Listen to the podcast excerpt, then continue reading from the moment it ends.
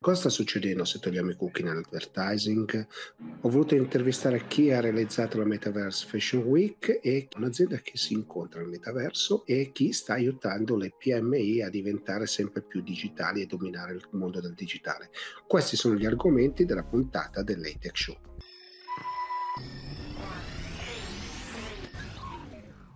Benvenuti alla nuova puntata del Late Show, come sempre vi invito a farmi sapere cosa vi è piaciuto, cosa no, se l'avete visto in qualche canale tv, insomma far sapere che l'avete gradito e fatemi sapere poi quali sono gli argomenti che sono di vostro interesse in modo che io possa organizzarmi per le prossime puntate. E come sempre ora partiamo.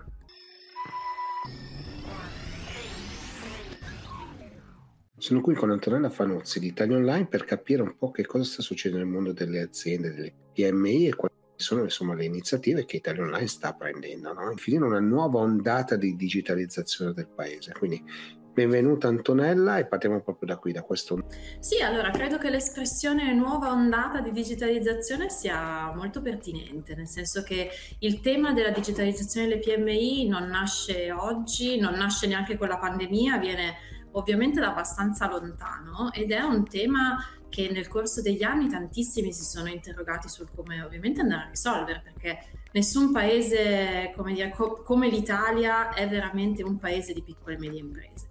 Detto questo, sicuramente eh, tutto il tema della pandemia ha dato veramente una nuova ondata, nel senso che tante imprese hanno capito eh, nel percorso, nel periodo della pandemia e tuttora oggi devo dire, perché poi eh, ovviamente ci auguriamo di andare verso una, un periodo migliore dal punto di vista pandemico, eh, ma sicuramente non è tutto terminato. Quindi dicevo, eh, ci sono tante aziende che nel periodo della pandemia hanno davvero capito quanto fosse non un optional, ma quanto fosse necessario, mi verrebbe da dire indispensabile approcciarsi eh, al mondo del digitale. In tante sue forme, naturalmente l'e-commerce è una delle aree eh, che ha avuto l'accelerazione più forte, ma non è l'unica, eh, assolutamente.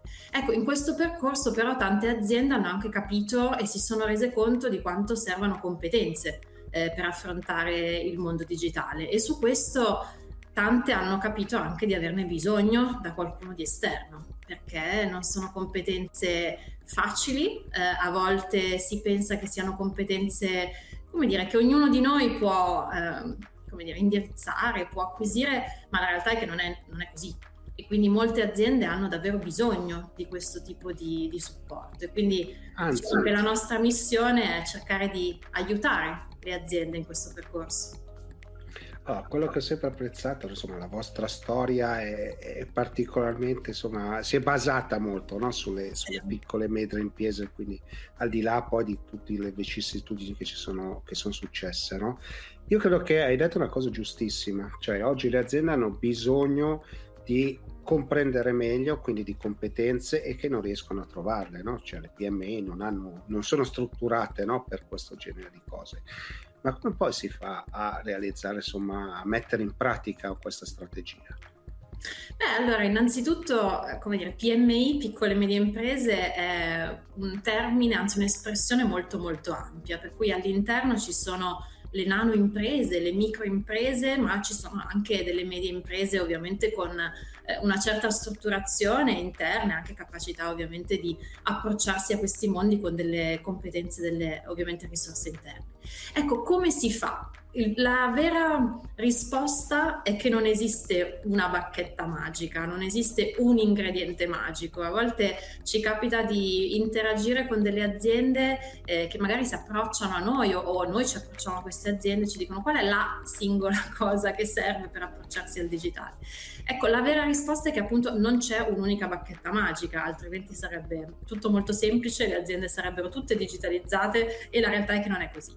E una delle vere parole fondamentali è, come dire, percorso e strategia integrata. Quindi eh, molto spesso sentiamo anche aziende che ci dicono ma io ho provato quella cosa, quella singola cosa e magari non ha funzionato, oppure ho provato quell'altra cosa e non ha funzionato. Ecco, quello che noi abbiamo visto funzionare è il percorso, è la strategia integrata che mette insieme tanti elementi o almeno alcuni elementi fondamentali. Poi ci sta partire con qualche passo e poi farne altri via via, quindi non è che bisogna andare da 0 a 100 in, in due secondi, però neanche pensare che sia un'unica eh, bacchetta magica, un'unica ricetta, un unico ingrediente magico.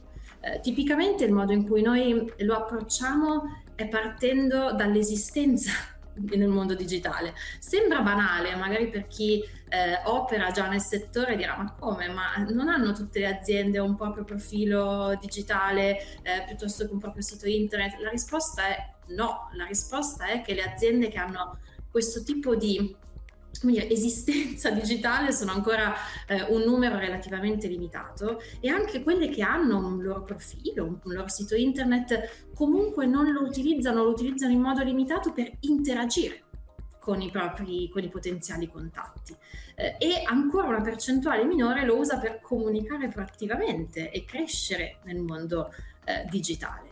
Eh, quindi noi il percorso che facciamo è è anche un po' rappresentato dall'ultima offerta che abbiamo lanciato, che è l'offerta che, che, si chiama In Rete, che abbiamo recentemente lanciato, ragiona proprio su questi pilastri. No? Ovviamente devo esistere online, quindi se qualcuno mi cerca e non trova nulla di me come azienda, sarà molto difficile che si rivolga a me per i miei prodotti, i miei servizi o per delle informazioni. Ma una volta che esisto online, devo interagire con tutti questi contatti, perché le persone sempre di più, e anche questo non è nato con la pandemia, ma sicuramente ha avuto una grande accelerazione con la pandemia, cercano informazioni, cercano numeri di telefono, cercano dati di contatto, cercano preventivi, si formano opinioni sui propri acquisti online. Quindi se io come azienda non ci sono in tutto questo percorso, non interagisco con gli utenti in tutto questo percorso, sarà molto più difficile che mi conoscano e che mi scelgano o che mi approccino anche soltanto per avere delle informazioni. E un terzo step è come dire, crescere comunicando proattivamente in modo più strutturato e più avanzato al, dire, agli utenti che voglio raggiungere. Quindi diciamo esistere, interagire e anche crescere online. Quindi questi sono dei primi passi che sono secondo noi un po' indispensabili. Senza questo è difficile pensare di strutturare un'attività molto elaborata online, è difficile pensare di poter utilizzare il canale digitale per avere risultati di business. Ecco. Però se non sei presente sei già tagliato fuori, ma se sei presente e non sei trovabile sei tagliato fuori uguale, quindi eh. insomma questi sono... Il problema è che poi il sì. mix, eh, voglio dire, che, che fa la differenza. Assolutamente, tra l'altro noi abbiamo anche un po' cambiato il concetto no, dell'essere presenti, l'abbiamo un po' trasformato nel essere presenti e allo stesso tempo presentarsi online. Perché è molto diverso dire in modalità eh, passiva sono presente, sto fermo e quando qualcuno mi cerca vengo trovato al presentarmi online. Quindi al dire io è come se dessi il mio biglietto da visita, è come se mettessi in mostra il meglio di me. E questo concetto del passivo e attivo sul mondo digitale è veramente differente. Se penso, se sono un ristorante, ecco, un conto è sono un ristorante e ok, trovano il mio numero di telefono, eh, sanno dov'è l'indirizzo, sanno quando è il mio giorno di chiusura, quindi non vengono quando eh, sono chiuso. Un conto è quell'informazione che ovviamente è un prerequisito, se non ho neanche quella, ovviamente non ce la posso fare.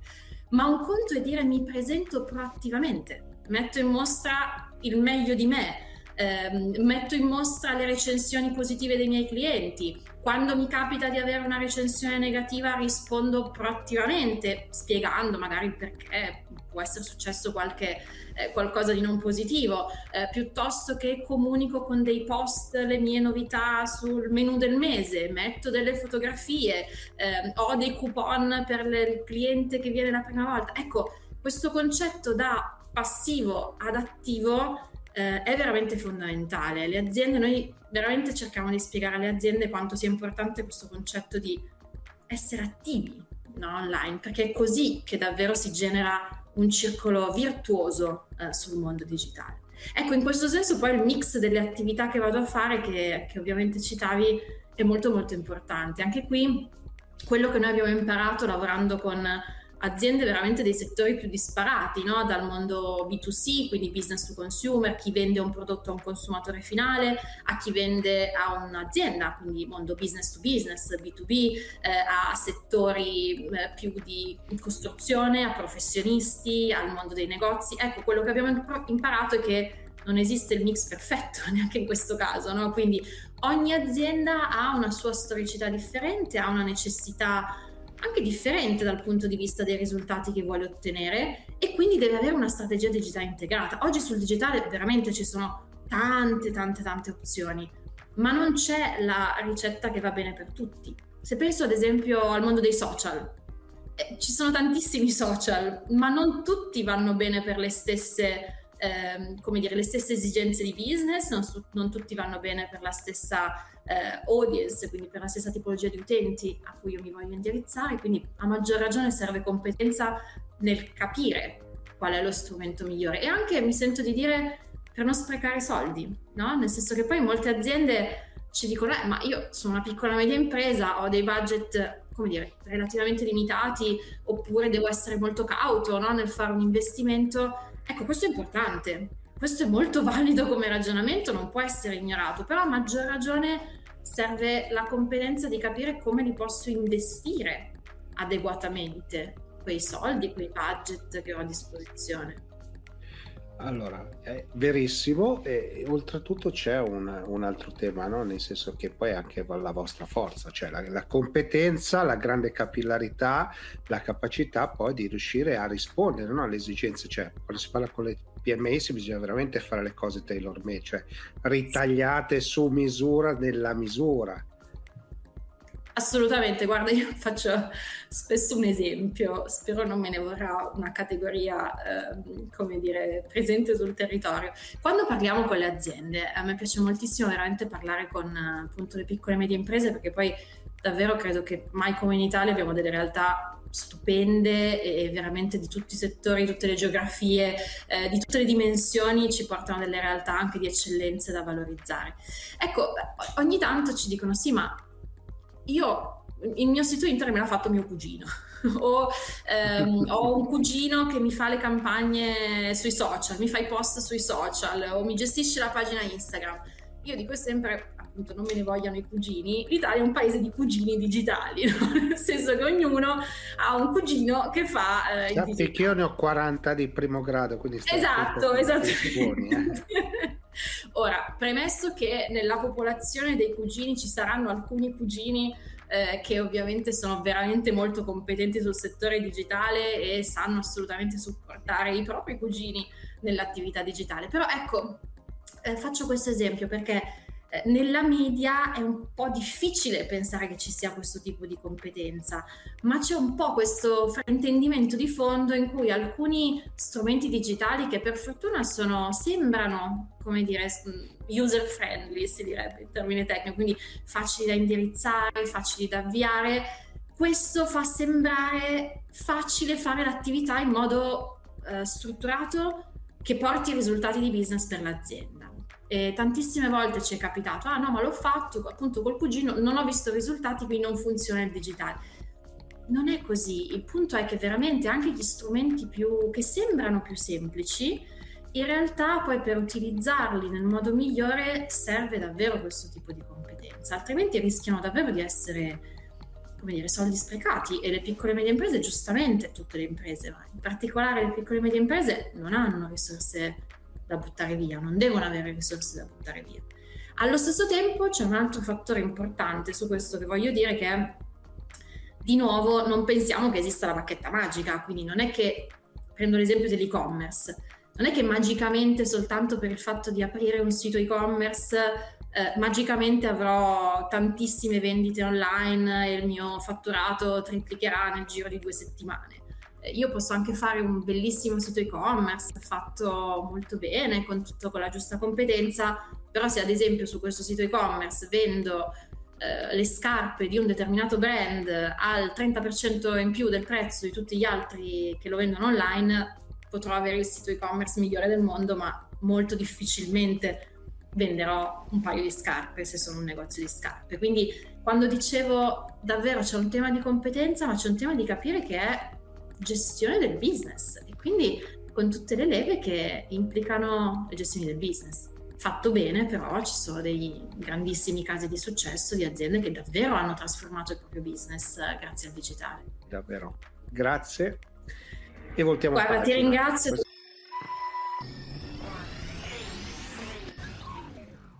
Sono qui con Giovanna Graziosi Casimiro di The Central per parlare di un evento che c'è stato che ha coinvolto tanti marchi italiani e che comunque sta riscuotendo molto interesse in giro per il mondo che è stata la Metaverse Fashion Week. L'intervista sarà in inglese però vorrei proprio partire con Giovanna che è un pochino italiano lo mastica dal, proprio dall'idea da come è nata, cosa è successo e da qui insomma partiamo da qui.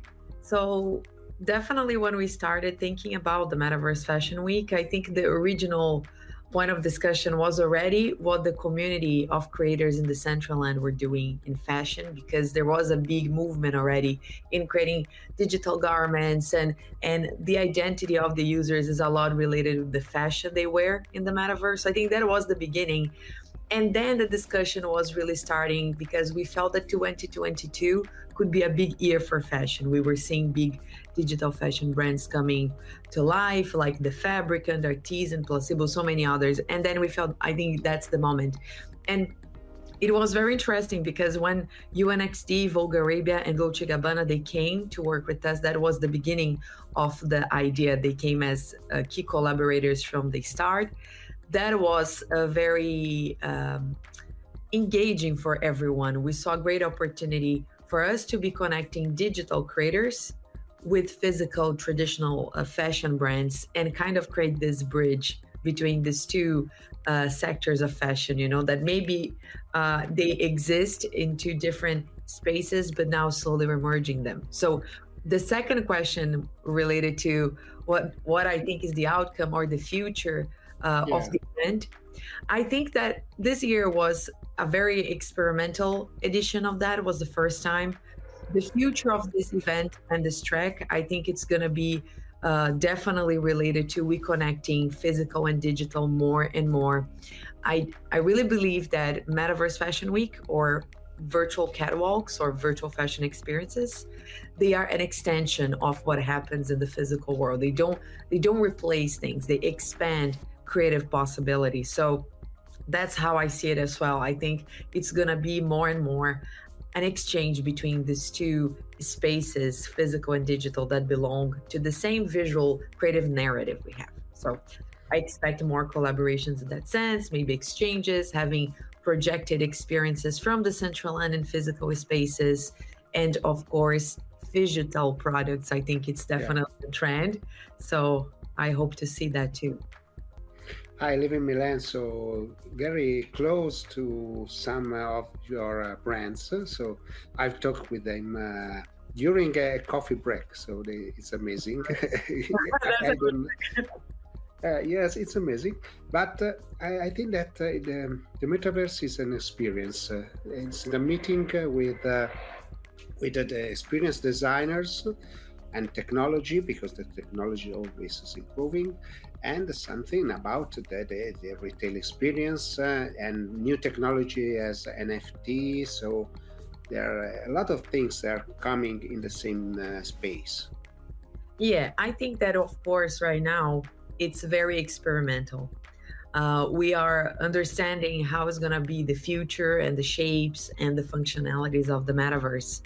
But at the same time, I think it is experimental as well for the creators, for creative people, and they could be from any industry and digital or analog or um, fashion or arts doesn't matter because they can really experience things differently. And this was one of our slogans for the event, and I think that's a slogan for anything we do in the metaverse, which is going beyond the physics, like challenging physics, playing with things and things you cannot do in the physical space. How can you maybe play with them inside the metaverse? So I think you can extend a lot of the the storytelling brands carry inside those virtual spaces. You know. Yeah, because it's um, the main thing is the content. So how you say a thing, a story, or an experience, or is it a concert, is an exposition? This is the key point.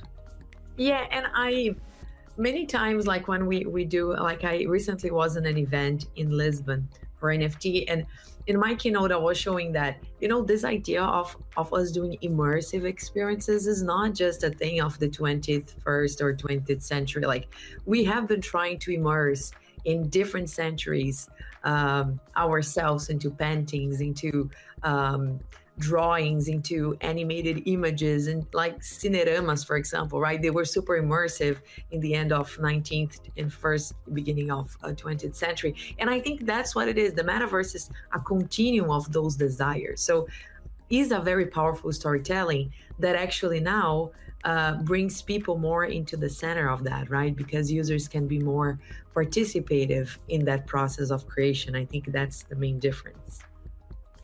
Yeah, here in Milan now there's uh, there's an exposition with also with uh, the Centraland in, in others uh, talking about NFTs and so on. So this is a good uh, good experience for for also the cultural events. I think that you are watching about around the world uh, all of the events. So you've seen also this this point of view of, about events, not just entertainment. Exactly, like of course, as uh, an event producer in the Centraland, we deal with a lot of kinds of events. There is entertainment, that's one thing, but we do see a lot of community related events, right? So, for example, there are a group that generally has a lot of things in common. They can create a district or they can meet every week in the Centraland or in another virtual world. And I think that's quite interesting because the idea of events and community has a lot to do with engagement and belonging which were things that I think the last two decades of internet they were trying mm-hmm. to build. But because all the users were external to the tools you know this is the tool just use it. People never felt really they belonged. And now i think that this event community this this sense of uh, participation brings that to the table more Okay, the last question is about the the young people here in Italy, so the startups okay. and so on. So, what do you think about it, and uh, how can you so say something to inspire these uh, these uh, young people? Well, I have the pleasure to to work with a lot of amazing young generation talents in the digital world. I did work before, and I know a lot of them amazing 3D modelers and entrepreneurs. So I, I can only say that sometimes it may looks like very difficult to maybe start uh, putting your ideas into practice but it's i think the the metaverse environment and ecosystem is very welcoming to everyone. I think that if anyone has an idea a desire they should just join the discord communities they should start talking to people and participating and then the doors they slowly open and and i am a very big like proponent of that. So I'm always defending that idea that we should give an opportunity to the new generations and and give them the freedom to create and come to Discord. I think getting together with communities is the best way to start entrepreneuring this particular industry. Okay, Joanna, thank you so much. I know that you speak a little bit Italian, so I want to say ciao. Ciao. ciao E grazie per essere stata qui eh, oggi, eh. davvero ho apprezzato molto e sto apprezzando molto quello che state facendo. Grazie, grazie, piacere e parliamo dopo. Va bene, grazie e voltiamo pagina.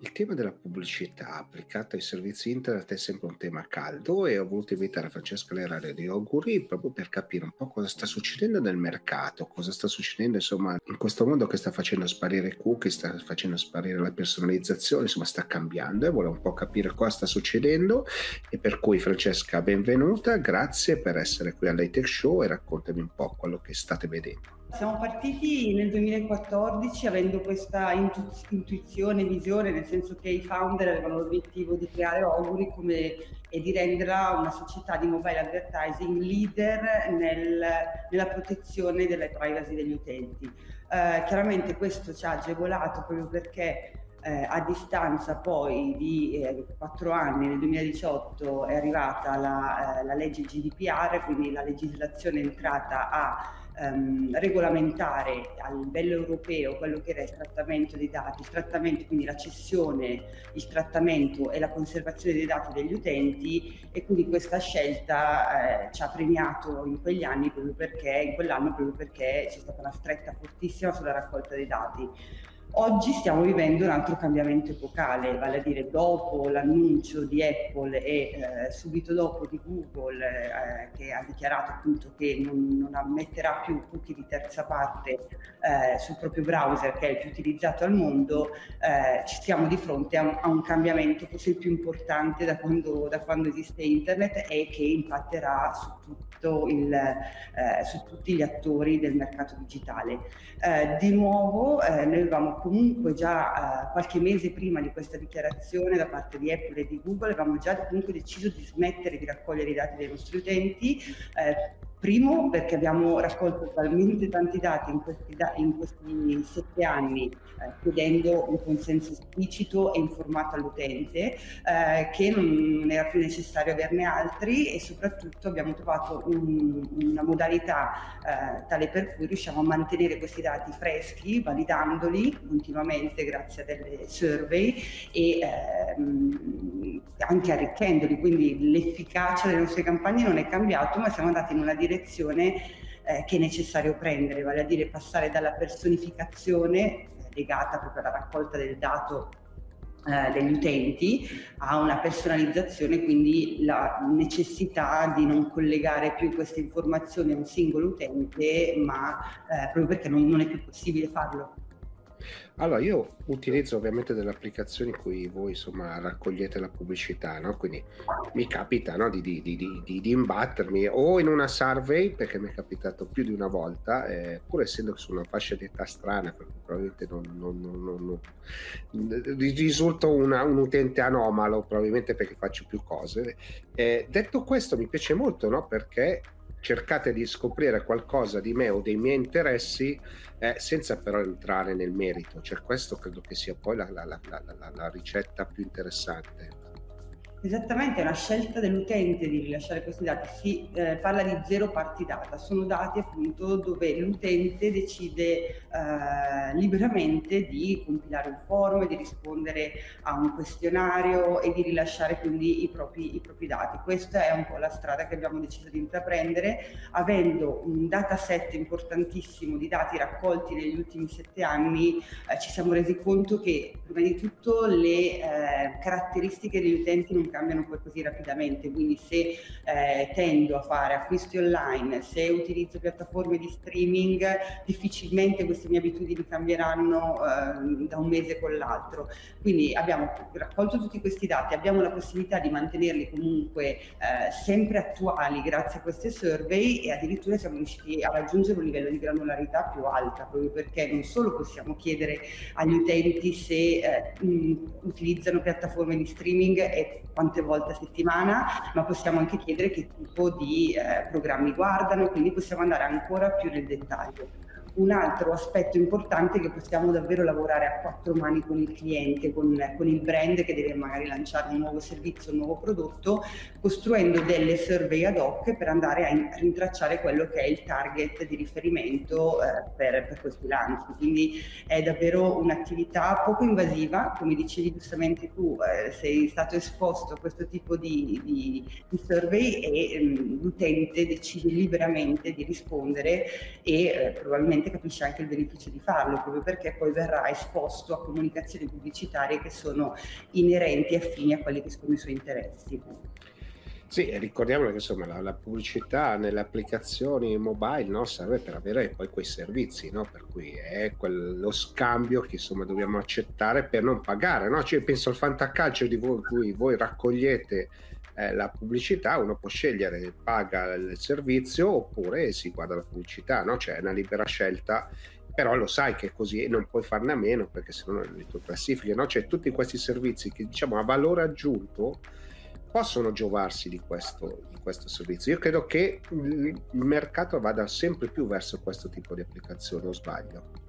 Sì, assolutamente sì. La differenza è che adesso l'utente è consapevole del valore dei propri dati. Quello che è stato fatto sino da, da quando è nato internet, fondamentalmente, che eh, gli utenti erano all'oscuro del fatto che eh, cedendo a determinati contenuti cedessero anche i propri dati. Quindi eh, ci sono tre fattori scatenanti di questa grande trasformazione che stiamo vivendo nell'ambito digitale. Il primo è sicuramente la consapevolezza degli utenti, quindi il fatto che eh, attribuiscono un valore ai propri dati e possono decidere in maniera informata se cederli o meno, riconoscendo il valore di cedere il dato, perché appunto l'obiettivo è poi quello di non infastidirli nella loro navigazione, ma di mostrargli contenuti che siano realmente interessanti per loro. Um, è arrivato il secondo fattore, sicuramente poi quello legislativo legislativo, quindi con l'avvento della GDPR che è andata a disciplinare eh, questa raccolta selvaggia di dati, quindi dando maggior tutela ehm, ai, ai, agli utenti. E il terzo fattore è chiaramente sempre dettato dai grandi giganti, e quindi partito prima Apple con il rilascio di iOS dove ha introdotto ehm, l'app eh, tracking transparency, vale a dire eh, dando maggiore eh, possib- dando una, una, una, la possibilità direttamente agli utenti di bloccare l'accesso al proprio ID per advertising. E chiaramente questo ha portato una grande stretta nella raccolta dei dati e eh, successivamente eh, eh Google ha dichiarato appunto che non permetterà più la raccolta di cookie di terza parte, eh, doveva essere già nel 2022, è stato posticipato al 2023 e quindi questi tre fattori hanno portato a questa rivoluzione nel nostro mondo, nel nostro mercato che richiede nuove modalità di targeting marketing, quindi dalla personalizzazione dell'advertising eh, basata appunto sulla raccolta di dati legati al singolo utente, si va una, in una direzione di personificazione che è quella che abbiamo scelto noi, vale a dire i nostri dati non sono più legati a un singolo utente, non sono riconducibili a un singolo utente, ma andiamo a personificare un'impression, vale a dire di quell'impression possiamo eh, definirne le caratteristiche. È un'impression legata ad un sito dove c'è un'audience principalmente interessata a eh, determinati interessi e questo ci slega completamente dai cookie e, e dagli ID rendendoci future proof e completamente slegati anche da quelle che sono sono le scelte dei grandi giganti che vanno a impattare poi su tutta, eh, su tutta la nostra industria. Insomma, qui ho dato spazio anche, so, al garante della privacy, no? con l'avvocato Scorza. Se ne parla no? di questo tema, no? dei nostri dati, di cosa ne facciamo. In realtà insomma, i dati noi li seminiamo ovunque in ogni momento, no? quindi dobbiamo avere, come dicevi giustamente, la consapevolezza di questi dati è la prima chiave Dopodiché però c'è un mercato, no? cioè, ovviamente ci sono delle aziende che sono interessate a promuovere i propri servizi, i prodotti e le cose che fanno, no?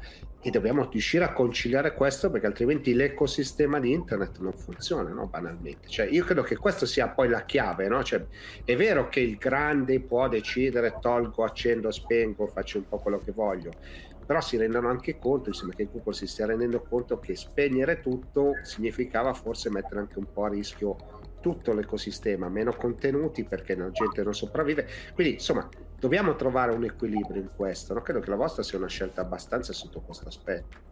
Assolutamente sì, è un tema di trasparenza chiaramente, quindi nel momento in cui eh, si ha un rapporto eh, dove si rimette al centro delle nostre attività l'utente eh, e le sue scelte, chiaramente questo ci premierà, sono certa di questo, sono certa che il mercato debba andare in questa direzione.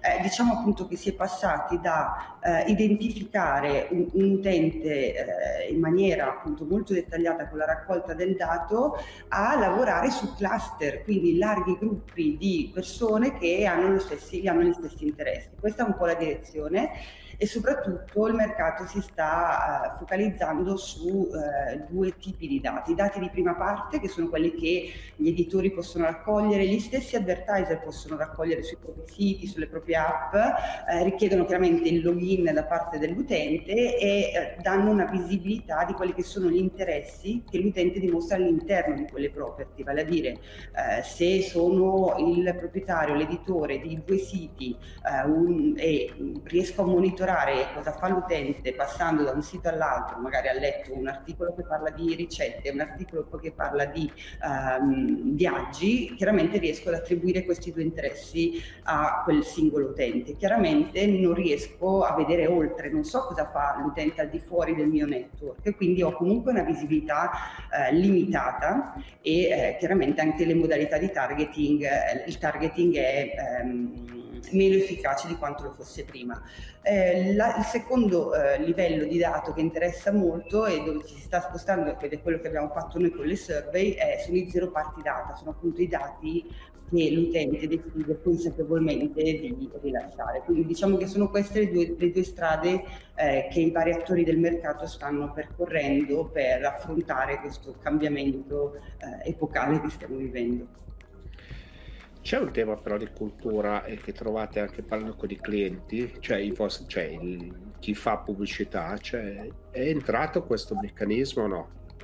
Assolutamente, devo dire che negli ultimi, negli ultimi anni, direi che proprio dall'avvento della GDPR è cambiata l'attenzione anche da parte degli advertiser rispetto a quello che sono quelli della privacy Chiaro è che nel momento in cui si sceglie di investire in digitale e eh, gli investimenti parlano perché crescono, perché cifra anno su anno rispetto ad altri canali eh, media, mm, faccio riferimento alla TV, all'offline in generale, um, l'obiettivo del targeting è fondamentale. Il digital permette questo, una conoscenza approfondita delle proprie audience. Quindi questo è fondamentale per continuare a crescere nella nostra industria, quindi bisogna farlo nel modo giusto. Questo, questo gli advertiser sono consapevoli come tutti gli altri attori del mercato, quindi società come la mia che si occupano di eh, campagne pubblicitarie, società, le agenzie media che si occupano degli investimenti, quindi è, un, è una trasformazione che è in atto ed è necessaria proprio perché eh, non si può più tornare indietro.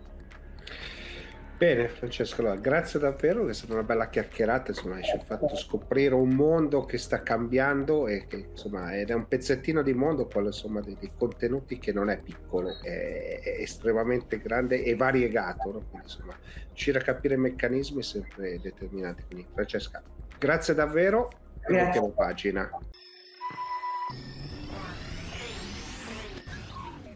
Sono qui con Dennis Andrian di XP Italia perché? Perché hanno fatto qualcosa di molto molto interessante, adesso me lo farò raccontare da loro, ma una modalità di lavoro nel campo del real estate che ho trovato estremamente innovativo, estremamente efficace, quindi insomma volevo raccontarlo e, e farmelo raccontare da Dennis e quindi tanto cominciare Dennis, grazie, benvenuto alle Tech Show e partiamo proprio da qui, cosa state facendo? XP Italy è una... Uh, sussidiaria eh, vera e propria di XP World Holdings. Eh, XP World Holdings è una multinazionale eh, in cui al suo interno ha la parte real estate, quindi XP Realty, e quindi è un'agenzia immobiliare attualmente presente in 20 paesi reali e non virtuali, in 20 paesi con più di 78.000 uh, agenti immobiliari indipendenti, non siamo uh, un franchising. All'interno di questo contenitore comunque della, eh, della multinazionale abbiamo sia Vilbelia, che è la nostra azienda che eh, produce, realizza piattaforme digitali nel metaverso, quindi realizza il vero metaverso che noi utilizziamo per incontrarci con tutti, con tutti gli agenti immobiliari di XP nel mondo. E poi abbiamo anche la piattaforma success.com, che in realtà è eh, un, eh, una società editoriale che ha più di 125 anni di storia negli Stati Uniti ed è quella che praticamente produce nel tempo magazine in continuazione eh, a livello di formazione per leader e per coach. Eh, quindi questo è l'insieme della XP World Holdings e noi come XP Italy abbiamo iniziato un anno fa l'apertura dell'Italia, quindi c'è stato il lancio il 23 marzo dell'anno scorso, come agenzia ovviamente immobiliare. Eh, startup sicuramente come nuova azienda per l'Italia, non startup come eh, settore eh, a livello della nostra azienda madre perché eh, è stata fondata nel 2009, quindi l'esperienza da questo punto di vista eh, ce n'è eh, assolutamente. Tra l'altro noi siamo stati se non ricordo male, il nono o il decimo paese che ha aperto, eh, fai conto che eh, la società dal 2000, eh, maggio 2020 ha aperto praticamente 17 paesi ad oggi eh, senza eh, prendere un volo aereo, un treno e una macchina. Quindi tutto attraverso le piattaforme, eh, le piattaforme digitali siamo riusciti a per, aprire 20 paesi eh, nel mondo che vanno dagli Stati Uniti all'Australia ad Hong Kong, passando per l'Europa fino al Sud America, in Brasile e, e così via, Sudafrica. Quindi, giusto per capire, insomma, il virtuale è, è, si mischia ovviamente con, con il fisico, no? Perché poi in realtà vendete qualcosa di fisico e quindi quello va mostrato, no? E quindi raccontami un po' l'evoluzione. Allora, eh, il virtuale è tutto quello che è il dietro, il B2B, il back office, eh, tutto, tutto, quello che è la relazione tra, tra gli agenti, che parte dalla formazione. Infatti la nostra azienda è assolutamente, totalmente cloud-based e quindi eh, abbiamo a, disposi- eh, a, disposizione di tutti i nostri agenti 7 su 7 H24 tutti gli archivi, tutte le informazioni necessarie, quindi da qualsiasi, da qualsiasi parte del mondo eh, e da qualsiasi piattaforma digitale loro vogliono, vogliono eh, accedere, device più che piattaforma direi.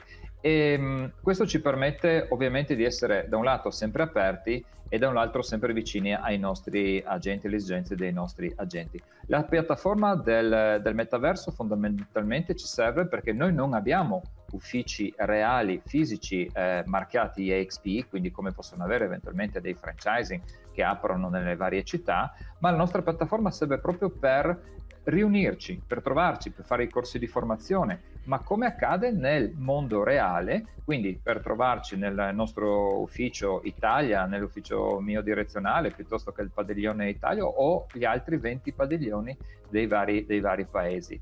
Eh, utilizziamo tutte queste stanze digitali eh, con i nostri avatar che sono personalizzabili e eh, per fare tutta la formazione. Pensa che abbiamo, non appena un agente diventa agente XP, più di 300 ore di formazione eh, praticamente ehm, in tre mesi, in più di 90 giorni di, di, lezioni e poi continuiamo a fare formazione continuativa circa due volte a settimana, facciamo degli upgrade sempre eh, per tutti gli agenti e questo accade in ogni eh, paese. Quindi siamo reali a tutti gli effetti perché gli agenti lavorano con i clienti eh, in carne ed ossa, quindi assolutamente non è cambiato nulla nell'approccio finale con il cliente, quindi la gente continua nel suo modo classico di lavorare, se ha un ufficio, se lavora da casa eh, o se lavora in un business center, eh, non è quello assolutamente il problema. E tutto quello che cambia invece è quindi il risparmio di tempi, di costi eh, e soprattutto la possibilità di essere molto più utili e, e, e, anche di scalare molto, molto, più velocemente anche la creazione di, di team, eventualmente di collaboratori, eh, questo avviene tutto nel mondo digitale. Questo ci permette di essere veramente molto flessibili, di crescere molto velocemente.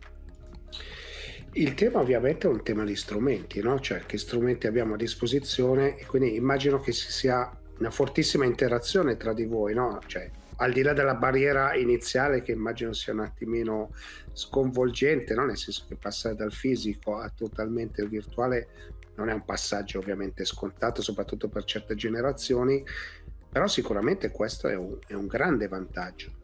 Beh, assolutamente. Di, diciamo di piattaforme ne abbiamo tre. Ti dicevo il metaverso per la possibilità di, eh, di, incontro di tutti gli agenti. Fai il conto che io ogni mattina alle 9 ho la riunione con tutto il mio team e poi durante la giornata, a seconda delle giornate ovviamente, abbiamo la formazione e gli incontri con tutti gli agenti. Quindi il metaverso è il luogo di aggregazione. Al posto dell'ufficio fisico ci troviamo in questa piattaforma digitale che è un'evoluzione un po' del Second Life per noi che ormai abbiamo una certa età ci ricorderemo sicuramente.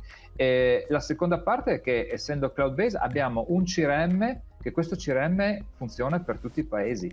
Quindi abbiamo un unico, un unico programma, un unico software a beneficio di, tutte, di tutti i paesi, quindi un unico MLS di conseguenza e un unico accentratore di informazione che ci permette di semplicemente con un menu ten- a tendina di saltare dall'Italia alla Francia, al Messico, al Brasile e viceversa per gli altri paesi e quindi eh, poter lavorare su più territori oppure, rimanendo in un contesto nazionale, eh, lavorare su tutto il database che i vari agenti immobiliari che, sono, eh, che entrano in XP mettono a disposizione eh, e quindi i mandati che acquisiscono sono a disposizione di tutti gli altri colleghi.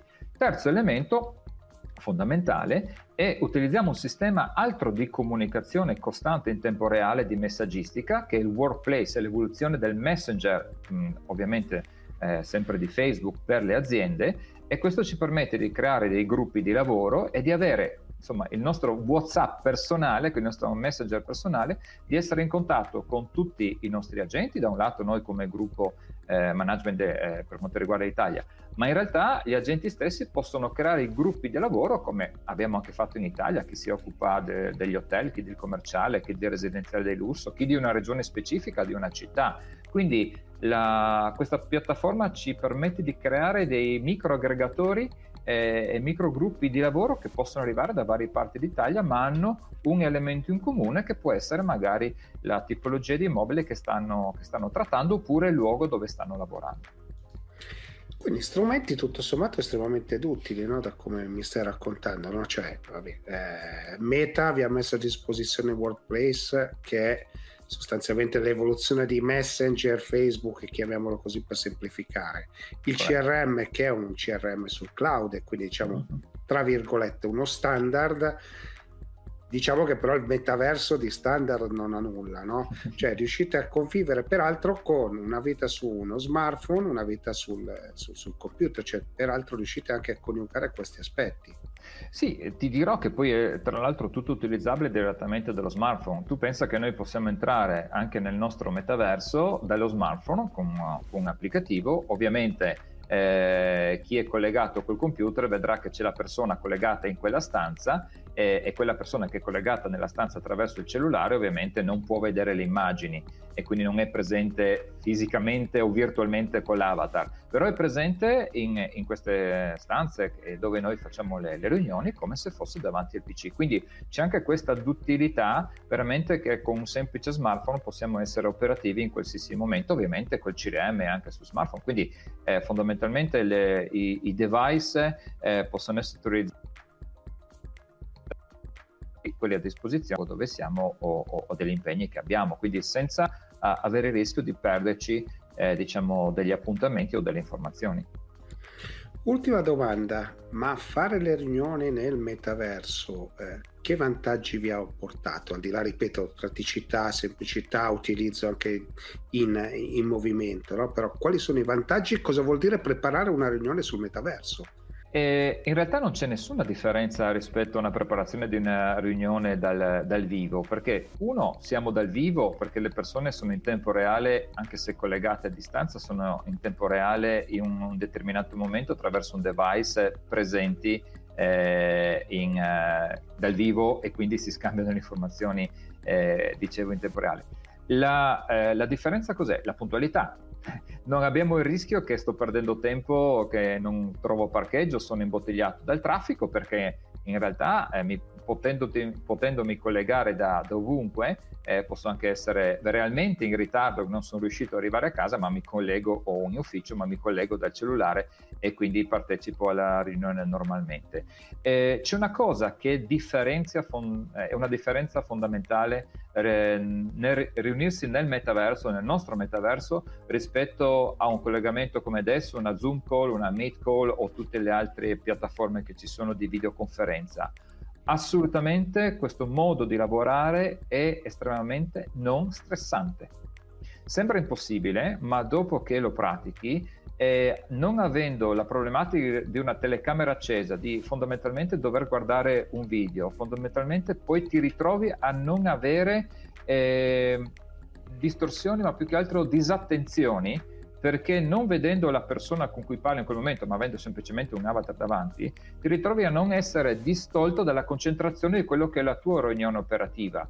Quindi eh, uno magari può dire, giudicare la mia giacca a, a righe o, o, il tuo maglione e, e, quindi si perde in quel momento come, come concentrazione. In realtà eh, la mia esperienza eh, appunto di questo ultimo anno, ti posso dire che le riunioni di un'ora sono effettivamente riunioni di un'ora fatte veramente bene e, e poi avendo la possibilità di, di, avere queste stanze interattive dove io posso, eh, volendo anche accendere la telecamera o condividere un file o comunque abbiamo un, una, un, un, insieme di possibilità di poter eh, condividere documenti o comunque informazioni, eh, questo rende assolutamente immersivo, partecipativo, eh, partecipativa la, eh, la, riunione e estremamente efficace nei, nei risultati. Quindi eh, assolutamente riusciamo ad accorciare i tempi che normalmente faremo nelle riunioni eh, classiche e, ehm, e quindi cosa ti porta tutto questo? Risparmio di tempo, tranquillità, miglioramento sia dal punto di vista qualitativo del lavoro, ma anche qualità di vita.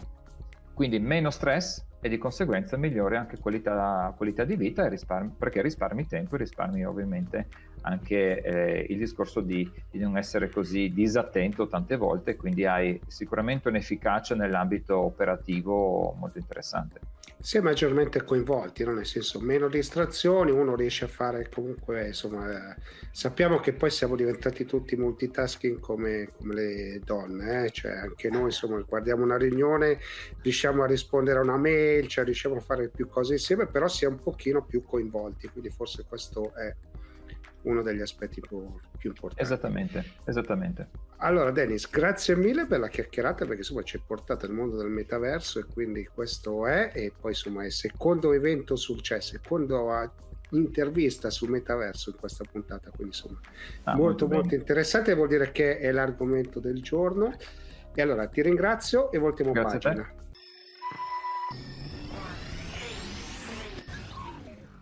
Siamo giunti al termine anche di questa puntata dell'Atech Show. Vi invito come sempre a condividere, mettere like, mi piace, iscriversi ai canali. Vi segnalo anche che c'è un nuovo podcast oltre all'Atech Show che è Vita da Ufficio che prende spunto dagli miei smart break tutti i giorni quotidiani alle 11 del mattino, un po' su tutti i miei profili social. Vi invito a segnalare alle tv che mostrano la, la, la trasmissione insomma in, in, gratuitamente, io la metto a disposizione gratuitamente eh, su questi canali privati, insomma fate sapere che l'avete gradita e se avete degli argomenti, delle richieste non esitate, non esitate a contattarmi in modo che io possa rispondere alle vostre esigenze. A questo punto non mi resta altro che darvi appuntamento alla prossima puntata. Ciao!